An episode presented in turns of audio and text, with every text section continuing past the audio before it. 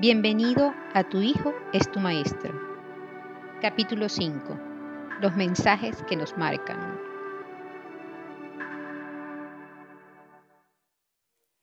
Hola, ¿cómo están todos? Eh, bueno, una vez más por acá, el día de hoy, eh, con una nueva invitada, Liliana Suárez, ella es mi mamá, que nos acompaña en esta oportunidad para conversar sobre el capítulo del libro Tu hijo es tu maestro, los mensajes que nos marcan.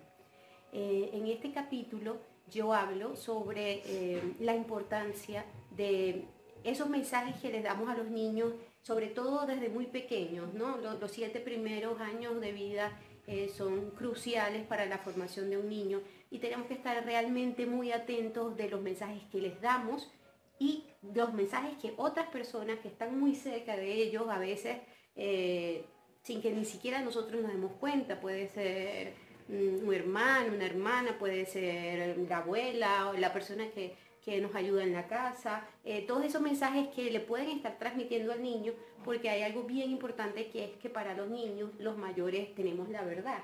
Ellos dan por hecho que si su mamá o su papá les dice algo, eso es cierto, ¿no? Entonces, si les damos algún mensaje negativo, ellos también van a pensar que es cierto.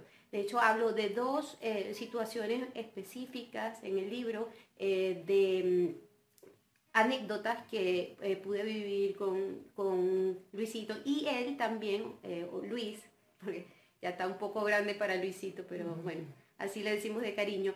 Eh, donde él eh, vive dos situaciones y él también comenta en el capítulo un poco sobre este tema de cómo lo afectaron a él estos mensajes. Muy interesante realmente esa reflexión. Entonces, bueno, yo invito a Liliana eh, para que nos dé su punto de vista. Liliana, ¿por qué te llamó la atención justo este capítulo del libro? Ah, bueno, bueno, buenos días, buenas tardes, no sé. hola. Hola. No, pues desde, desde el título eh, me llamó la atención porque, bueno, mi, hija actualmente tiene nueve años y digamos que una de las cosas que yo reflexiono constantemente todos los días es el cómo está captando ella los mensajes, ¿sí? Y pues bueno, tal vez también por dos o tres anécdotas que me han sucedido con ella, que yo creo que emito el mensaje de una manera y cuando ella hace reflejo del mensaje, a veces no es como yo creí que se lo, no fue, no, no fue lo que yo creí que había transmitido. Y me llamaba mucho la atención durante la lectura del, del capítulo que, que hablábamos, bueno, y creo que eso lo hemos escuchado de muchos psicólogos y en muchos libros de educación infantil, que bueno, definitivamente el, el, lenguaje no hablado habla más que el hablado, pues o sea, aprenden los niños más de lo que ven que de, que, de lo que realmente nosotros les decimos. Eso que estás diciendo es súper importante porque de hecho lo, en algún momento, en alguno de, de los otros videos lo tocamos y es que los niños no aprenden por lo que le decimos, aprenden por lo que hacemos, por el ejemplo. Lo más importante es el ejemplo que le damos. Entonces, si yo le digo a un niño, fumar es malo, pero el niño ve que su papá se va eh, y se esconde eh, a fumar, entonces mm, el niño no va a entender, eso no lo debo hacer, sino que si mi papá lo hace, porque yo no lo puedo hacer? Entonces, es súper importante eh, esa coherencia, que tengamos esa coherencia entre lo que nosotros le decimos y lo que Mm, les pedimos o esperamos de ellos, ¿no? Y lo que nosotros hacemos, esa coherencia tiene, tiene que existir. Y tú estás diciendo una cosa que, me parece súper importante, que es, em, tú transmites un mensaje y crees que transmitiste algo, pero cuando ella eh, actúa. Eh, háblanos un poquito más de eso. ¿Cómo, cómo es eso? Eh, bueno, lo, que pasa es que uno tiende a, a, sentarse a hablar con los hijos y a darles cátedra de cómo deberían ser las cosas o cómo uno cree que deberían ser las cosas.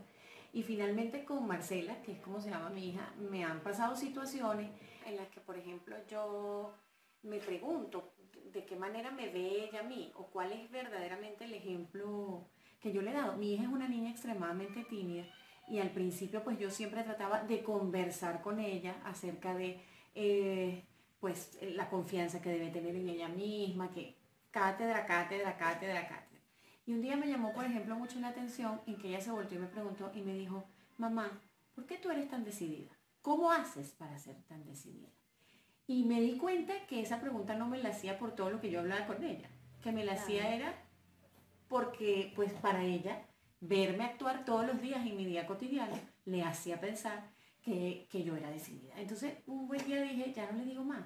Ella simplemente, su timidez tendrá que vencerla, justamente es, es, desde, es desde el compromiso y desde, digamos que desde el aprendizaje de lo que ve en casa todos los días y de los resultados. O sea, alguien me decía algo muy lindo en estos días, confía en el proceso. Claro, sí, es cierto. Eh, pero qué interesante, o sea, ¿por qué mamá tú eres tan decidida? Quizá ahí hay algo eh, detrás de, de como preguntarme, porque yo no puedo ser como mi mamá, ¿no? Entonces, em, porque estamos dando mensajes eh, con, también con las acciones, ¿no? Entonces cada vez que, que, tú actúas, tú le estás dando un mensaje, a ella, o sea, aunque no le hables y, y ella siempre va a tener ese referente. Yo siempre de hecho, hasta hace unos años, que mi hijo ya tiene 23 años, pero hasta hace unos años yo le decía a su papá, eh, en una circunstancia difícil de vida, eh, tú te tienes que levantar, porque mi hijo te está observando. O sea, pero puede, puede parecer, dice, bueno, pero a ver, si ya tiene 18 años, si ya tiene 19 años, ya no está. Sí, pero siempre su papá va a ser un referente. Eh, porque él va a decir cuando yo esté en un problema grave eh, de profesional o lo que sea, ¿qué voy a hacer? Y él va a decir, a ah, mi papá pasó por esa situación y se levantó, o mi mamá pasó por esa situación y se levantó. Entonces, no dejamos, no dejamos de ser referencia para nuestros hijos a ninguna edad, porque cada situación que es nueva para ellos, ellos se van para atrás y, y preguntan, ¿cómo, ¿cómo hizo mi mamá? ¿Cómo hizo mi papá en esa situación? ¿Qué hizo? Entonces, siempre vamos a ser referentes. Entonces, tú le estás dando mensajes a ella continuamente con tu forma de, y, a partir, y a partir de eso yo he entendido que más allá de, proponerme un modelo de educación para Marcela, yo básicamente tengo que ser una persona íntegra, yo, feliz, yo, apasionada, yo, resolver mi vida, yo, ser, o sea, eh, eh, si yo me restauro, tengo ejemplo para darle que no sé, lo que estás diciendo es espectacular, es, el mensaje, estás diciendo algo realmente maravilloso, porque es así, es así, todo empieza por nosotros mismos, o sea, y más cuando se trata de los hijos. O sea, si, si tú le dices, pero es que yo quiero que tú seas un hijo feliz, pero tú estás deprimida y, tú, y, esa, y, tu hijo ve que, que, no te levantas todos los días con ánimo y con ganas de vivir, tú no le puedes decir a tu hijo, yo quiero que sea feliz, feliz yo quiero que tú seas un hijo feliz y yo estoy eh, deprimida en la cama. Imposible, o sea, eso es un mensaje completamente contradictorio. El niño cuando va a buscar referencias en su cerebro, porque el cerebro funciona de esa manera buscar referencias conocidas. Entonces cuando vaya, va a decir, ah, pero mi mamá. Claro, es que, es que ser feliz es muy ambiguo, ¿cómo lo logro? O sea, ¿cómo logro ser feliz? Y ahí es donde yo creo que en estos días, inclusive ese mensaje que te digo que, que decía confía en el proceso, fue en un curso de, de, alimentación positiva, porque bueno, uno de los mis grandes desafíos con Marcela es el tema de la alimentación. Y él me decía, pero es que todos los días en, tu, en la mesa de tu casa colocan verduras, bueno, confía en el proceso, o sea, ella lo está viendo, en algún momento va a tomar la decisión. Entonces, eso pues me quedó así como sonando y creo que aplica para todo. Yo tengo que confiar en el proceso. Exactamente, aplica para, para todo, pero qué importante realmente estas como conclusiones a las que vamos llegando porque eh, de repente eh, en el libro no estamos hablando tan tajantemente sobre este tema de, de cómo también les damos señales con, los actos, pero es que funciona, de, esa funciona de esa manera. Entonces, eh, eso es súper importante. Pero también otra cosa importante eh, que yo toco allí es que tenemos que estar muy pendientes de los mensajes que les dan externamente. Porque llega alguien y tú dices, bueno, ah, para mí uno, uno como uno de, los objetivos siempre eh, en la crianza de Luis fue cuidar su autoestima. Yo digo que tenemos que cuidar la autoestima de, los niños como, bueno, e, ese es como el gran tesoro, ¿no? Porque con la autoestima es que ellos van a funcionar cuando tengan que estar solos, cuando no está mamá y no esté papá. ¿Cuáles son esas herramientas a las que ellos van a, de las que van a tomar el autoestima? Entonces el autoestima es súper importante. Entonces a veces afuera también llegan y como que y de todas maneras, eh, yo creo que eso es como, como complejo, o sea, como muy complejo. Que cuidar el autoestima. Cuidar el autoestima, porque bueno, volvemos al mismo punto, parte de mí, o sea, que tanta autoestima tengo yo por mí. Y, y, pues bueno, de alguna manera u otra, en la vida hemos tenido altos y bajos en relación a, nuestra propia percepción de nosotros mismos, ¿no? Este, pero por ejemplo hoy me pasaba con Marcela, hoy está, está empecinada que quiere ser mago, y entonces está buscando en internet cosas de magia y trata de convencerme de los, de los, de los trucos de magia que hace y cuando yo le digo, hija, pero es que ahí se nota clarito que tienes abajo la moneda escondida, o sea, la magia es rapidez, entonces lo que tienes es que practicar y se puso brava. Mamá, tú eres mi mamá, deberías decir no, me dije no. O sea, yo lo que quiero es que lo hagas bien, no que, no que, no que creas que todo lo haces bien todo el tiempo. Entonces, este, fíjate que el tema de la aprobación también es bien importante tocarlo porque aprobar no es aplaudirle siempre todo lo que ellos hagan bien. Y a mí me llamaba la atención del, capítulo del libro. Eh, una cosa bien bonita porque tú contaste la historia y esa misma historia la contó Luisito después desde su perspectiva. Y entonces él dice, bueno, pero es que hubo cosas en las que yo era muy bueno que probablemente mi mamá no se dio cuenta. Y, y, eso lo único que prueba es que más allá de que yo quiera ser la mamá la mejor mamá del mundo, habrán 20.000 cosas que se me van a escapar. Exactamente. Y no por eso yo me voy a sentir culpable. Yo estoy dando lo mejor de mí. Entonces, tengo que procurar es hacer lo mejor para mí. Claro, no, definitivamente, y tocaste un punto eh, bien interesante de, del libro, que es cuando él expone su punto de vista, él dice, bueno, pero eh, mi mamá no se dio cuenta, o yo quería hacer natación y, mi mamá no me dejó porque me enfermaba y realmente él sufría de los bronquios. Y todavía hoy en día tenemos esa discusión porque él sigue pensando que yo tenía que dejarlo ir y yo le sigo diciendo, pero es que tú sufrías de los bronquios, o sea, eh, no, te podía dejar ir, ¿no? Pero bueno, eh, como, como em, los niños perciben de una manera completamente distinta, porque todos somos seres humanos diferentes y todos vamos a percibir las cosas de diferente manera. Eh, y en este tema de la autoestima has dicho algo bien interesante que es la aprobación. Eh, yo creo que la aprobación em, es algo que no siempre se la tenemos que dar al niño. Lo que tú dices es completamente cierto. El niño tiene que aprender que no todo lo hace perfectamente bien y también Luisito hablaba de eso en, el, en el capítulo. Eh, pero la aprobación desde un punto de vista más general es un tema súper importante porque es prácticamente eh, la base de la autoconfianza. Cuando, eh, cuando nosotros vemos seres humanos que, que, que, a veces sufren o que buscan o, que, que, quieren llamar la atención o que es porque son seres humanos que no tuvieron eh, o, aprobación cuando niños. Puede haber sido un evento pequeño, no es que los padres son malos, no, algún evento pequeño donde no tuvieron aprobación. Quizás simplemente un tema hasta hasta en, el vientre de mamá, que pasa mucho, que eh, no, es que eh, mi familia quería un varón y yo soy niña y el, niño sintió que no tenía aprobación y eso ya puede marcar a, los niños, ¿no? Entonces tenemos que estar pendientes porque si los niños necesitan mucha aprobación, ahí hay algo que revisar. Hay que revisar. Y es que somos los responsables de aprobarlos cuando están más pequeños, pues. O sea, inclusive de que uno pueda exaltar las bondades y las virtudes que tiene, eh, pero también hacerles reconocer, porque es que aprobarse es quererse tal cual uno es. Y, pues el ser humano es, tiene defectos y tiene virtudes. Entonces hagamos con las virtudes lo mejor que podemos y de los defectos corrijámoslo. Entonces es, es, complicado inclusive en un niño porque los niveles de frustración son mucho más grandes, porque eh, probablemente el sentimentalismo se mete en el medio. Pero definitivamente, bueno, y que nos equivoquemos. yo, yo creo que no hay mamá en la vida ni en el mundo que no sea, que no sea auto, eh, a, ver, que no haga reflexión y se pregunte si lo estoy haciendo bien. A ver, Liliana, una pregunta que, que me viene ahora. Eh, ¿Cómo tú, Marcela, con ese tema de la aprobación? ¿Tú sientes que ella es una niña que necesita mucha aprobación? ¿Cómo ha vivido ella ese tema de, de sentirse aprobada o no aprobada?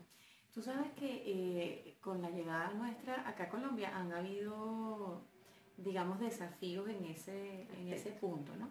Eh, pues Marcela estuvo en un colegio el año pasado al que no nos gustó y en el que se tuvo que enfrentar a situaciones de bullying, de agresión y, que yo sí siento de alguna manera que lastimaron esa aprobación que yo creía que ella venía teniendo de sí misma, ¿no?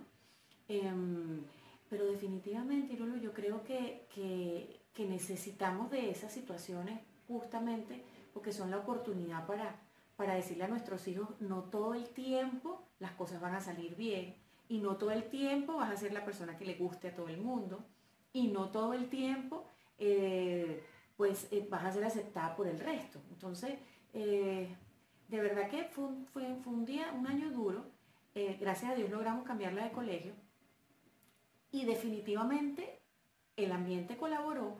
Pero, por ejemplo, una situación con la comida ella, que, que, así, que es mi talón de Aquiles y es donde yo creo que más fallas he tenido yo en relación a, la crianza con Marcela. Este, con la comida. Ella al colegio anterior, en una oportunidad que me dijo, le gustaba mucho el pabellón y las caraotas, y un día me dijo, no me mandes más caraotas. Porque mis amigas se sientan al lado, ven las caraotas, me dicen que qué horrible y, y termino comiendo sola. ¿no? Este, cuando llegó al nuevo colegio, que yo le dije, mami, yo mañana te quiero mandar pabellón, lo, lo dudó, ¿no? Y digo, bueno, hagamos una cosa, te mando un poquito de caraotas nada más para que no se vean tanto y lo mío. Entonces, en la tarde le pregunto, oye, ¿cómo te fue con el almuerzo?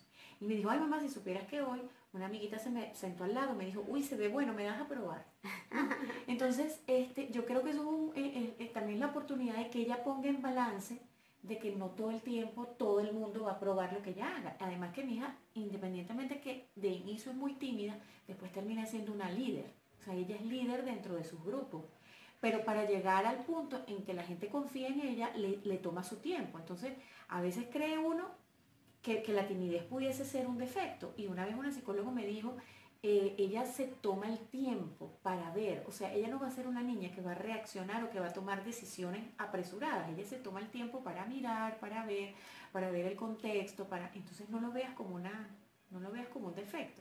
Entonces yo creo que ese tema de la aprobación es bien, no sé, para mí es bien complejo y bien ambiguo, no soy psicólogo ni tengo ninguna idea de, de lo que pueda estar diciendo aquí solo desde mi experiencia, pero pero del trabajo interno de que en casa la prueben y que se, se considere ella una niña amada y respetada, pues nada, pondrá a prueba después su aceptación con la sociedad, con lo que le toque vivir. Sí, tú has dicho varias cosas súper importantes porque eh, no, no, no, quiero transmitir que, eh, eh, que, la idea es que a todos tenemos que decirle a los hijos, sí, estás bien, eres maravilloso, eres bello, para que después más adelante más bien se vayan a a, enfrentar contra una pared cuando se encuentra que la vida no es así, o sea, obviamente que no. Eh, pienso que el tema de la aprobación tiene mucho más que ver con la primera infancia, ¿no? Eh, con que me sentí aprobada eh, o me siento aprobada en, mi núcleo familiar, como que me siento valioso o valiosa dentro de mi núcleo familiar, con que me siento escuchado o escuchada. Eh, como que cuando yo doy una opinión me escuchan, mis papás me escuchan eh, y valoran lo que digo y, me, de repente, en vez de, no, eh, eso está muy bien, pero es lo que yo digo, no, sino que, ah, vamos a conversar. Y eso tiene mucho que ver también con el tema de la aprobación y con el tema de de la autoestima, ¿no? Porque obviamente es muy interesante lo que tú decías, no toda la vida eh, vamos a, sentir que, el mundo nos aprueba y sin embargo, bueno, si yo tengo bien mi autoestima, eh, no me importa que, no todo el mundo me, apruebe. Entonces, eh, como que van a haber esos retos para, darnos cuenta que también están nuestros hijos y, como para preguntarnos, ¿no? por lo menos yo, de verdad que yo en mi caso sí pienso que fui, no sé si sobreprotectora, con este tema de la de, la autoestima. Yo estaba siempre como muy, muy eh, pendiente de que, mm, eh, de cómo se veía Luis a sí mismo, de cómo se, percibía, porque, eh, y, hay un tema que toco en el libro que era los mensajes que, le, que siempre le decíamos, yo le repetía todo el tiempo, tú eres un niño muy inteligente, tú eres un niño muy inteligente, tú eres un niño muy inteligente. Entonces, bueno, ya al final no sé si es de tanto que se lo ha repetido, que realmente él es muy inteligente, pero él se siente muy inteligente, o sea, él se lo cree. Y hay una anécdota que no está en el libro, em, pero en un día me llega y me dice, eh, mami, una niña me dijo que era feo. Entonces yo, yo me empecé a preocupar porque dije, ay Dios, me le van a dañar la autoestima. y no es que él fuera el más bello, pero yo lo, bueno, yo lo veía hermoso, nosotros a los hijos los vemos bellos. Entonces yo le digo, pero tú no te has mirado en un espejo, no chico, pero si tú eres bello, ¿cómo va, te va a decir? Mira, eso es que la niña, esa niña debe estar enamorada de ti, le decía yo. Porque cuando las niñas se enamoran y se ponen así con los, con los varones a, a rechazarlos y tal, ¿no? Y él se lo creyó y él seguía con su autoestima intacta. Y me, cuando yo hablo de ese tema con él hoy en día, me dice, mami, eh, yo después me di cuenta que esa niña no estaba enamorada de mí, como que... me mentiste. me mentiste, me mentiste. Eh, yo era, bueno, el autoestima por encima de todo. Eh, bueno, fue como mi manera de, de, de, de, cuidarlo y de protegerlo, porque para mí sí el autoestima era un tema sumamente importante. Yo decía, no, que yo no quiero que se sienta feo. A veces las historias nuestras como padres, esto es otra, otro tema, eh, por las cosas por las que pasamos no queremos como que los hijos vivan lo mismo. Y a veces nos vamos al otro extremo. Bueno, es que de hecho, eh, yo toda la vida fui extremadamente tímida, aunque hoy en día no me lo crean. O sea, yo tenía 12 años y mi mamá me pellizcaba para que, para que saludara a los varones, porque a mí me daba pena. Yo era extremadamente tímida. Y cuando yo empecé a ver que Marcela tenía muchos rasgos de timidez, sentí miedo. Miedo de que ella sufriera lo, que a mí me había tocado sufrir. Claro, lo mismo que Sin embargo, cuando, la, cuando muchas veces con la psicóloga lo tratábamos, que me decía, déjala, que ella necesita un espacio para poderse integrar. Eh, y hoy ella incluso me dice, mamá, pero es que, es que tú haces amigos con todo el mundo en todas partes. O sea, yo no puedo. Está bien, hija, si tú necesitas más tiempo, tómate tu tiempo.